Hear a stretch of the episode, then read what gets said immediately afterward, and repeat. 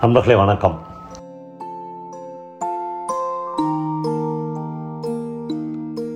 நான் போன வாரம் வந்து ஒரு நீ நூறு நீதிபதிகள் கலந்துக்கின ஒரு ட்ரைனிங்கில் வந்து என்னை ஒரு த்ரீ ஹவர்ஸ் பேசுறதுக்காக கூப்பிட்டுருந்தாங்க. நான் உண்மையிலேயே ரொம்ப கூச்சப்பட்டு என்னை கூப்பிட்ட அவர் லா செக்ரட்டரிகிட்ட வந்து சார் நான் போய் நீதிபதிக்கிட்ட என்ன சார் பேசுறது? அப்படின்னு கேட்டேன். அவர் சொன்னார் உங்களை மாதிரியான எழுத்தாளர்கள் தான் அவங்க கூட பேசணும். வந்து சட்டத்துறை வல்லுநர்கள் தான் அவங்க கூட பேசினே இருக்கோம் சட்ட புத்தகங்களில் என்னென்னலாம் கேப் இருக்குது அப்புறம் எப்படி சரியாக செய்யணும் தான் அவங்க டீச் பண்ணினே இருக்கோம். அவங்க ஒரு எழுத்தாளனின் குரலை கேட்கும்போது மனிதனுடைய வாழ்வியல் பக்கம் அவங்களுடைய பார்வை திரும்புறதுக்கு வசதியாக இருக்கும்னு சொன்னார். எனக்கு ஒரு சேலஞ்சாக எடுத்து சரி பேசி தான் பார்க்கலாமே நம்ம தான் வாய் அடிக்கிறோமே அப்படின்னு சொல்லிட்டு அங்கே போனேன் ரொம்ப தைரியமாக போனேன். ஆனால் அந்த அரங்கத்துக்குள்ளே போனோடனே ஒரு மாதிரி நடுக்கம் தான் வந்துச்சு. நான் நீதிபதிகள் நூறு பேருமே எழுந்துச்சு நின்று வணங்கி ஒரு மாதிரி ஒரு பெரிய அமைதி இருந்துச்சு. ஒரு சின்ன அறிமுகத்துக்கு பிறகு நான் பேச ஆரம்பித்தேன் வழக்கமாக இந்த மாதிரியான கூட்டங்களில் பேசுகிற எல்லாருமே நான் அவங்க முன்னாடி நிற்கிறதுக்கு தகுதியானவன் இல்லை அப்படின்னு சொல்லுவாங்க. எனக்கு என்னமோ அன்றைக்கி ஆரம்பிக்கும் போதே நான் உங்கள் முன்னாடி நிற்கிறதுக்கு எனக்கு எல்லா தகுதி இருக்குதுன்னு நினைக்கிறேன். ஏன்னா நான் வந்து ஒரு நாற்பது வருஷமாக தொடர்ச்சியாக வாசிப்பை கையில் வச்சுருக்கேன். வாசிக்கிற ஒரு ஆளுக்கு வந்து பல பேருடைய வாழ்க்கையை பல பேர் வாழ முடியாத ஒரு வாழ்க்கையை வாழ்ந்து பார்க்குற ஒரு அனுபவம் இருக்கிறதுனால என்னால் என்னுடைய வாசிப்பின் அனுபவத்தையும் வாழ்க்கையின் அனுபவத்தையும் உங்களோட ஷேர் பண்ணிக்க முடியும். ஆனால் இதுதான் கரெக்டு அப்படின்லாம் நான் எதுவும் சொல்ல விரும்பலை. என்னுடைய அனுபவங்களை உங்களோட நான் வந்து பகிர்ந்துக்கிறேன் அப்படின்னு சொல்லி தான் ஆரம்பித்தேன் ரொம்ப நல்லா ஒரு ஒன்றரை மணி நேரத்துக்கு கிட்டத்தட்ட நான் முதல் பேசினேன். அதுக்கப்புறம் ஒரு டீ பிரேக். அப்புறம் நீதிபதிகள் கேள்வி கேட்பாங்க நீங்கள் பதில் சொல்லணும் அப்படின்னு ஒரு செஷன் வச்சாங்க. அதில் ஒரு குறிப்பிட்ட அந்த நூறு பேரில் ஒரு பத்து பேருக்கு என்னை ஏற்கனவே தெரிஞ்சிருந்துச்சு. என்னுடைய கதைகளை படிப்பவர்களாக என்னுடைய காணொளிகளை பார்ப்பவர்களாக இருந்தாங்க. அதில் ஒரு பெண் நீதிபதி இருந்துச்சு ஒரு முக்கியமான கேள்வி கேட்டாங்க. கேள்வி என்னென்னா பவா சார் நீங்கள் சொல்கிற மாதிரி ஒரு எழுத்தாளனின் பார்வையில் தான் ஒரு நீதிபதியின் தீர்ப்பு அமையும்னா எங்களுக்கு முன்னாடி குற்றவாளிகள்னு ஒருத்தருமே இருக்க மாட்டாங்கள்ல அப்புறம் நாங்கள் தண்டிக்க வேண்டிய தண்டனைகளே ஒருத்தருக்கும் கொடுக்க முடியாதுல்ல அப்படின்னு கேட்டாங்க. ரொம்ப முக்கியமான கேள்வியாக அந்த கேள்வியை நான் பார்த்தேன்.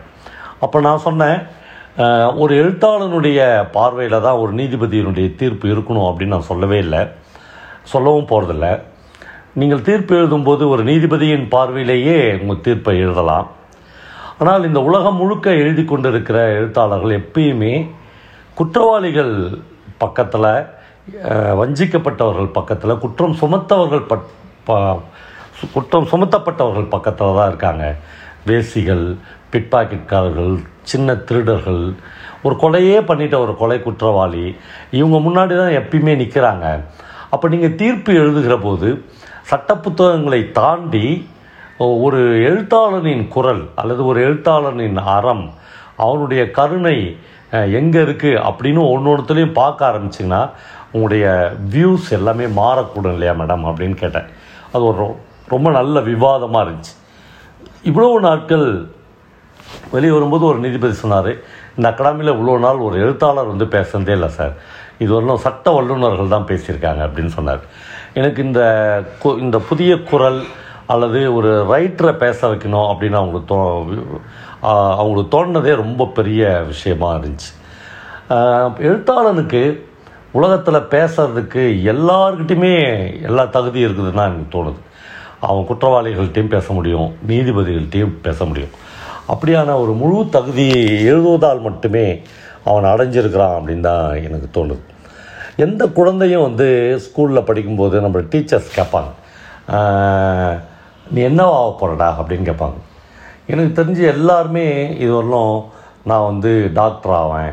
நான் வந்து விஞ்ஞானி ஆவேன். நான் வந்து ஜனாதிபதி ஆவேன். நான் வந்து முதலமைச்சர் ஆவேன். நான் வந்து நீதிபதி ஆவேன். நான் வந்து ஐஏஎஸ் அதிகாரி ஆவேன். நான் வந்து ஐபிஎஸ் அதிகாரி ஆவேன். அப்படி தான் சொல்லியிருக்காங்க. ஒரே ஒரு பையன் கூட தவறி நான் வந்து ஒரு நல்ல தேர்ந்த திருடன் ஆவேன் நான் ஒரு தேர்ந்த பிட்பாக்கெட்காரன் ஆவேன் அப்படின்னு சொன்னதே இல்லை.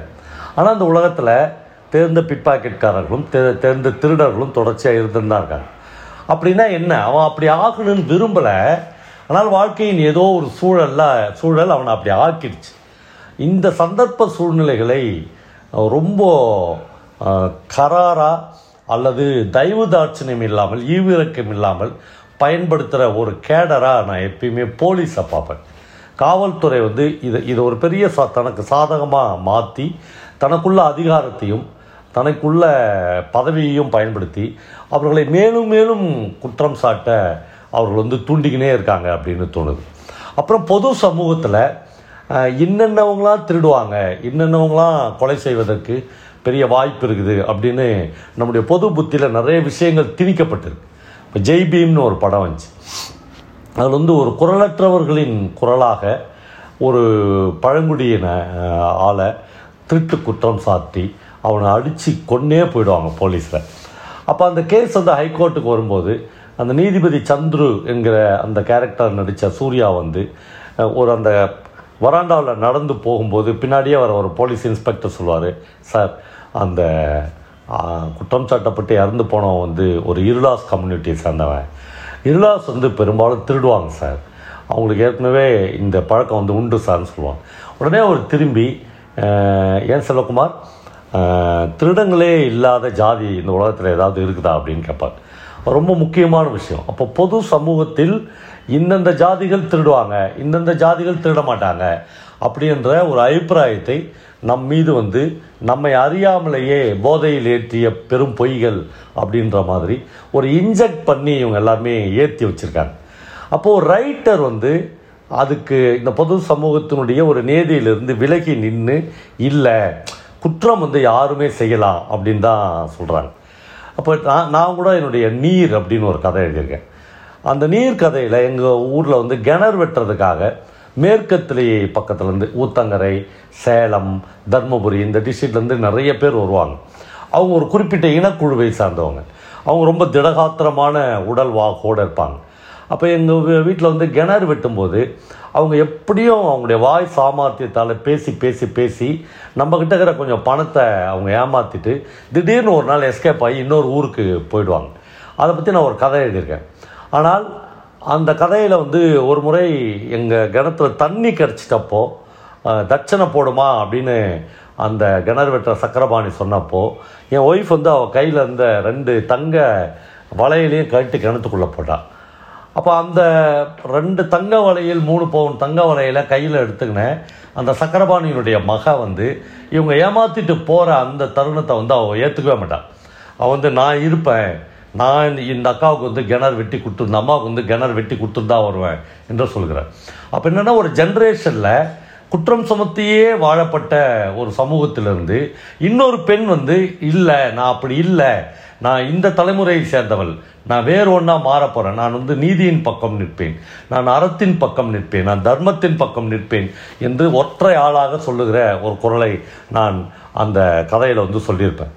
அப்போ என்னென்னா இந்த பொது நேதிகளிலிருந்து முதலில் விடுபட வேண்டியவர்கள் இந்த பொதுவாக நம்முடைய மூளையில் இவங்களாம் குற்றவாளிகள் இந்த ஜாதிக்காரர்கள்லாம் குற்றவாளிகள் என்று சொல்லுகிற விஷயத்தை முதல்ல யாருடைய மூளைகளிலிருந்து நம்ம அகற்ற வேண்டியிருக்குன்னா போலீஸ்காரர்களுடைய மூளைகளிலிருந்து நம்ம அகற்ற வேண்டியிருக்கு. அப்படி இல்லை என்கிற இந்த மாதிரியான எழுத்தாளர்களை கூப்பிட்டு பேச வைக்கிறதுன்றத முதல்ல போலீஸ்காரர்களுக்கு நம்ம செய்ய வேண்டியிருக்கு.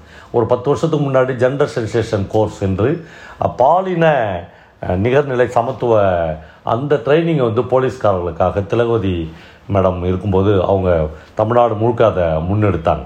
அது ஓ என்ன மாதிரியான விளைவுகளை ஏற்படுத்துச்சு அப்படின்னு தெரியல. ஆனால் மிக நிச்சயமாக அந்த பதினஞ்சு நாள் பயிற்சிக்கு வந்த ஒரு போலீஸ்காரர்களுக்கு ஒரு பெண் எந்த அளவுக்கு ஒடுக்கப்படுகிறாள் என்பது கண்டிப்பாக தெரிஞ்சிருக்கும். அதே மாதிரி தான் நான் அந்த நீதிபதிகள்கிட்ட பேசும்போது பல விஷயங்களை அவங்களோடு பகிர்ந்து கொண்டேன். திருடன் மணியம் பிள்ளை. திருடன் மணியம் பிள்ளையை பற்றி பேசுகிற போது விழுந்து விழுந்து அவங்க எல்லாருமே சிரித்தாங்க திருடன் மணியம் பிள்ளையுடைய ஒரு தமிழ் டிரான்ஸ்லேஷன் புத்தகத்துக்கு அவருடைய ஆட்டோபயோகிராஃபிக்கு சாகித்ய அகாடமி விருது கிடைத்திருக்கிறது அப்படின்னு அவங்களுக்கு சொன்னேன் அவங்களுக்கு ஆச்சரியமாக இருந்துச்சு. ஏன்னா நான் வந்து ஒரு குற்றவியல் ஒரு ஒரு குற்றவியல் வழக்கறிஞருடைய ஒரு புத்தகத்தை வெளியிடுறதுக்காக இதுக்கு போயிருந்தேன் கொல்லத்துக்கு போயிருந்தேன் ஒரு மூணு வருஷத்துக்கு முன்னாடி. அப்போ வந்து திருடன் மணியம் பிள்ளையை கவர்மெண்ட் சர்க்கியூட் ஹவுஸ்க்கு வர சொல்லியிருந்தேன். அவர் வந்தோடனே அந்த நீதிபதி வந்தார் சுரேஷ் ராஜன் நினைக்கிறவர் அவருக்கு இவரை அறிமுகப்படுத்தினேன். சார் இவர் வந்து திருடன் மணியம் பிள்ளைன்னு அவர் ஆழ்ந்து ஆழ்ந்துட்டார். கல்வனோ அப்படின்னு கேட்டார். ஆமாம் சார் கல்வன் தானே. கல்வனை ஏன்டா நீ இங்கே வர சொன்ன அப்படின்னு அவர் பார்த்தாரு. அப்புறமா நான் அவர்கிட்ட சொன்னேன் சார் இவருடைய புத்தகம் வந்து சா சா சாகித்ய அகாடமி அவார்டு வாங்கி சாகித்ய அகாடமியோ கல்வன் புத்தகத்துக்கோ? அப்படின்னு அவர் கேட்டார். என்னென்னா ஒரு திருடம் புத்தகத்துக்கு போய் யாராவது சாகித்ய அகாடமி கொடுப்பாங்களா ஆனால் கொடுக்குறான்ல. ஏன்னா அதில் அவ்வளவு சமூக நீதி பேசப்பட்டிருக்கிறது. அப்போது திருடன் மணியம் பிள்ளை பற்றி நான் அதில் பல விஷயங்கள் சொன்னேன். ஏற்கனவே கூட என்னுடைய ஒரு காணொளியில் சொல்லியிருப்பேன். இந்த திருடன் மணியம் பிள்ளை வந்து கொல்லத்தில் உள்ள ஒரு புறநகர் பகுதியில் உள்ள ஒரு வீட்டில் வந்து பயங்கர சக்ஸஸ்ஃபுல்லாக ஒரு திருட்டை முடிச்சுட்டு வந்துட்டு இருப்பார்.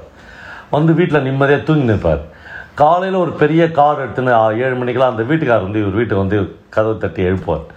எழுப்பினோடனே ஒரு தூக்க கழகத்தில் ஏன்னு சொன்னோடனே அவர் பார்த்து கேட்பார் அண்ணாச்சே ராத்திரி நம்ம வீட்டுக்காக வந்திருந்தீங்க போல அப்படின்னு ஆரம்பிப்பார். இவர் வந்து நான் வரவே இல்லை அப்படின்னு எவ்வளோ சம்பானேன் அவர் சொல்லுவார் நீங்கள் வந்தது திருந்தது எல்லாமே எனக்கு தெரியும். ஆனால் நான் போலீஸுக்கு போகவே போகிறதில்ல எனக்கு ஒரே ஒரு விஷயம் மட்டும் சொல்லுங்கள் என்னென்னா நான் வந்து புலி அளவுக்கு ரெண்டு நாய் வளர்க்குறேன். இந்த நாய்கள் என்னை கடைசி வரல காப்பாற்றிடும் அப்படின்ற நம்பிக்கையில் இருந்தேன். அந்த நாயை நீங்கள் எப்படி ஏமாத்துனீங்க? அதை மட்டும் எனக்கு சொல்லிடுங்க போதும்னு சொல்லுவார் ரொம்ப நேரம் மணியம் பிள்ளை வந்து மறுத்து மறுத்து பார்ப்பார். ஆனால் முடியாது. கடைசியில் அப்புறம் சொல்லிடுவார். ஒன்றும் இல்லை நான் வந்து உங்கள் வீட்டு கிச்சனில் வந்து பொழுதோடவே பதுங்கிட்டேன். அப்புறம் நீங்களாம் தூங்க ஆரம்பித்த பிறகு உங்கள் வீட்டில் என்ன இருக்குதுன்னு ஃப்ரிட்ஜ் எடுத்து பார்த்தேன். ஃப்ரிட்ஜை திறந்து பார்த்தா உள்ளே வந்து மத்தி மீன் இருந்துச்சு.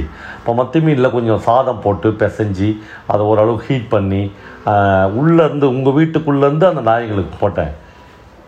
அந்த நாய்ங்க ரெண்டும் சாப்பிட்டுட்டு அது லேசாக மயக்க மருந்து கலந்துருந்தேன். அது மயங்கிடுச்சு. அப்புறம் தான் அந்த திருட்டெல்லாம் சக்ஸஸ்ஃபுல்லாக முடித்தேன் அப்புறம் அந்த ஓனர் வந்து அவர் சொன்னபடியே வீட்டுக்கு வந்து அந்த நாய் முன்னாடி அந்த நாய்கள் முன்னாடி மண்டிட்டு நீங்கள் என்ன காப்பாற்றுருவீங்கன்னு நினச்சினேடா. நீங்கள் கேவலம் ஒரு ரெண்டு கொஞ்சம் மத்தி மீனுக்கு இப்படி சோரம் போயிட்டீங்களே அப்படின்னு சொல்லுவார். அப்போ என்னென்னா மணியம்பிள்ளை லைஃப்பையே நம்ம பார்த்தோம்னா இன்னும் ஒரு வாரம் அல்லது பத்து நாள் போலீஸ் வந்து அவரை அரெஸ்ட் பண்ணாமல் மைசூரில் தாமதம் பண்ணியிருந்தாங்க. ஏன்னா ஒரு கேரளாவில் சக்ஸஸ்ஃபுல்லாக திருட்டெல்லாம் முடிச்சுட்டு மைசூரில் போய் செட்டில் ஆகிட்டார் போய் அங்கே ஒரு நிலபலம்லாம் வாங்கி ஒரு பாயச கடை வச்சு அரண்மனைக்கு முன்னாடி வேறு மாதிரி ஒரு வாழ்க்கையை வாழ்ந்துருந்தார். யாருமே நம்மளை பிடிக்க மாட்டாங்க அப்படின்லாம் நினச்சிருந்தார். ஆனால் கரெக்டாக வந்து போலீஸ் பிடிச்சிடுச்சு இல்லைன்னா அவருக்கு எம்பி சீட் ஒரு பிரபல அரசியல் கட்சியில் ஒதுக்கியிருந்தாங்க. என்ன ஒப்பந்தம்னா அவர் எம்பிஆர் சிமோகா மாவட்டத்தில் ஜெயிச்ச உடனே மத்திய மந்திரி ஆவறது அப்படிலாம் ஒதுக்கியிருந்தாங்க. இப்போது அவர் அரெஸ்ட் பண்ணதுனால அவர் திருடனாக இப்போ அறியப்பட்டார். புஸ்தகம் எழுதுகிறாரு. புஸ்தகம் சொல்லிக்கிறாரு. அது ஒருத்தர் எழுதுகிறாரு. சாங்கி தக்கடாமனாங்க ஒருவேளை அவர் அரெஸ்ட் பண்ணாததுனால அவர் மத்திய மந்திரியாகி நாமளாம் எப்படி திருடாத இருக்கணும்? நாமளாம் எப்படி ஒழுக்கமாக இருக்கணும்னு நம்மளுக்கு புத்தி சொல்லியிருப்பார் அரசாங்க விழாக்களில். அப்போ இந்த பெரிய முரண்பாடுகள்லாம் கூட நம்ம லைஃப்பில் இருக்குது. இதை வந்து நீதிபதிகள் பார்க்க தவறக்கூடாது. என்னை அறிமுகப்படுத்தி பேசின சட்ட செயலாளர் கார்த்திகேயன் வந்து ஒரு விஷயம் சொன்னார். அவர் வந்து பேசும்போது சொன்னார் ஒரு குற்றம் செய்யப்பட்டவன் அவங்க முன்னாடி நின்னான்னா அவன் என்ன குற்றம் பண்ணியிருக்கான்? அப்படின்னு மட்டும்தான் பார்த்து நம் சட்ட புத்தகங்கள் அதுக்கு என்னென்ன வழிவகைகள் இருக்குதுன்னு பார்த்து அவனை தண்டிக்கிறோம். ஆனால் அதை தாண்டி இந்த எழுத்தாளர்கள் என்ன சொல்ல விரும்புகிறாங்கன்னா கொஞ்சம் அவனையும் பாருங்க. அவன் யார்? அவன் என்ன கலரு அவனுடைய சமூக பின்னணின்னா அவன் எவ்வளோ படிச்சிருக்கான்? அவன் ஏன் இப்படி ஆனான்? என்பதையும் பாருங்கள் என்பதற்காகத்தான் ஒரு எழுத்தாளரை உங்களோடு பேச வைத்திருக்கிறேன் அப்படின்னு சொன்னார். அது ரொம்ப ரொம்ப ஒரு முக்கியமான விஷயமாக எனக்கு தோன்றியது. இந்த மாதிரியான நிறைய இடங்களில் எழுத்தாளனின் குரல் வந்து ஒழிக்க வேண்டியிருக்கு. நம்ம எழுதிட்டோம். அது புத்தகங்களில் ப பிரசரமாயிடுச்சு. அதை மற்றவங்க படித்தா போதும் என்பது ஒரு சின்ன அளவு தான் அப்படின்னு எனக்கு தோணுது. ஆனால் ஒரு பெரிய அளவுக்கான எழுத்தாளரின் விரிவு என்பது இந்த சமூகத்தின் எல்லா மனிதர்களிடமும் அவன் தொடர்ந்து உரையாடுபவனாக பேசுபவனாக இருக்க வேண்டியே இருக்கிறது. எனக்கு வந்து ஒரு ஒருத்தன் வந்து தண்டிக்கப்பட்டுறான். ஆனால் அதற்கு பின்னால் எவ்வளோ பெயின் இருக்கிறது எவ்வளோ வலி இருக்கிறது. ஜெயமோகனுடைய ஒரு கதை இருக்குது நெடுந்தூரம் அந்த கதை பேர். அந்த கதை என்னென்னா ஒருத்தன் வந்து வீட்டில் வந்து ஒரு பத்து கழுகு வளர்ப்பான். யாராவது வீட்டில் போய் கழுகு வளர்ப்பானா? நான் அவனுடைய ப்ரொஃபஷனே கழுகு வளர்க்குறது தான் என்ன ப்ரொஃபஷன் கழுகுனா சினிமா ஷூட்டிங்க்கு கழுகு எடுத்துன்னு கொடுப்பான் அவன். அப்போ ஒரு கட்டத்தில் பறவைகளை துன்புறுத்தக்கூடாது விலங்குகளை துன்புறுத்தக்கூடாது அப்படின்னோடனே அப்புறம் சினிமா ஷூட்டிங் யாருமே இவனை கூட மாட்டான். இந்த கழுகுகளாக வந்து கோவம் ஆத்தங்கரைக்கு பக்கத்தில் ஒரு சின்ன ஃப்ளக்ஸ் போர்டில் அவனுடைய குடிசை இருக்கும். கழுகுகளை பறக்க விடுவான். அந்த கழுகுங்க போகாது.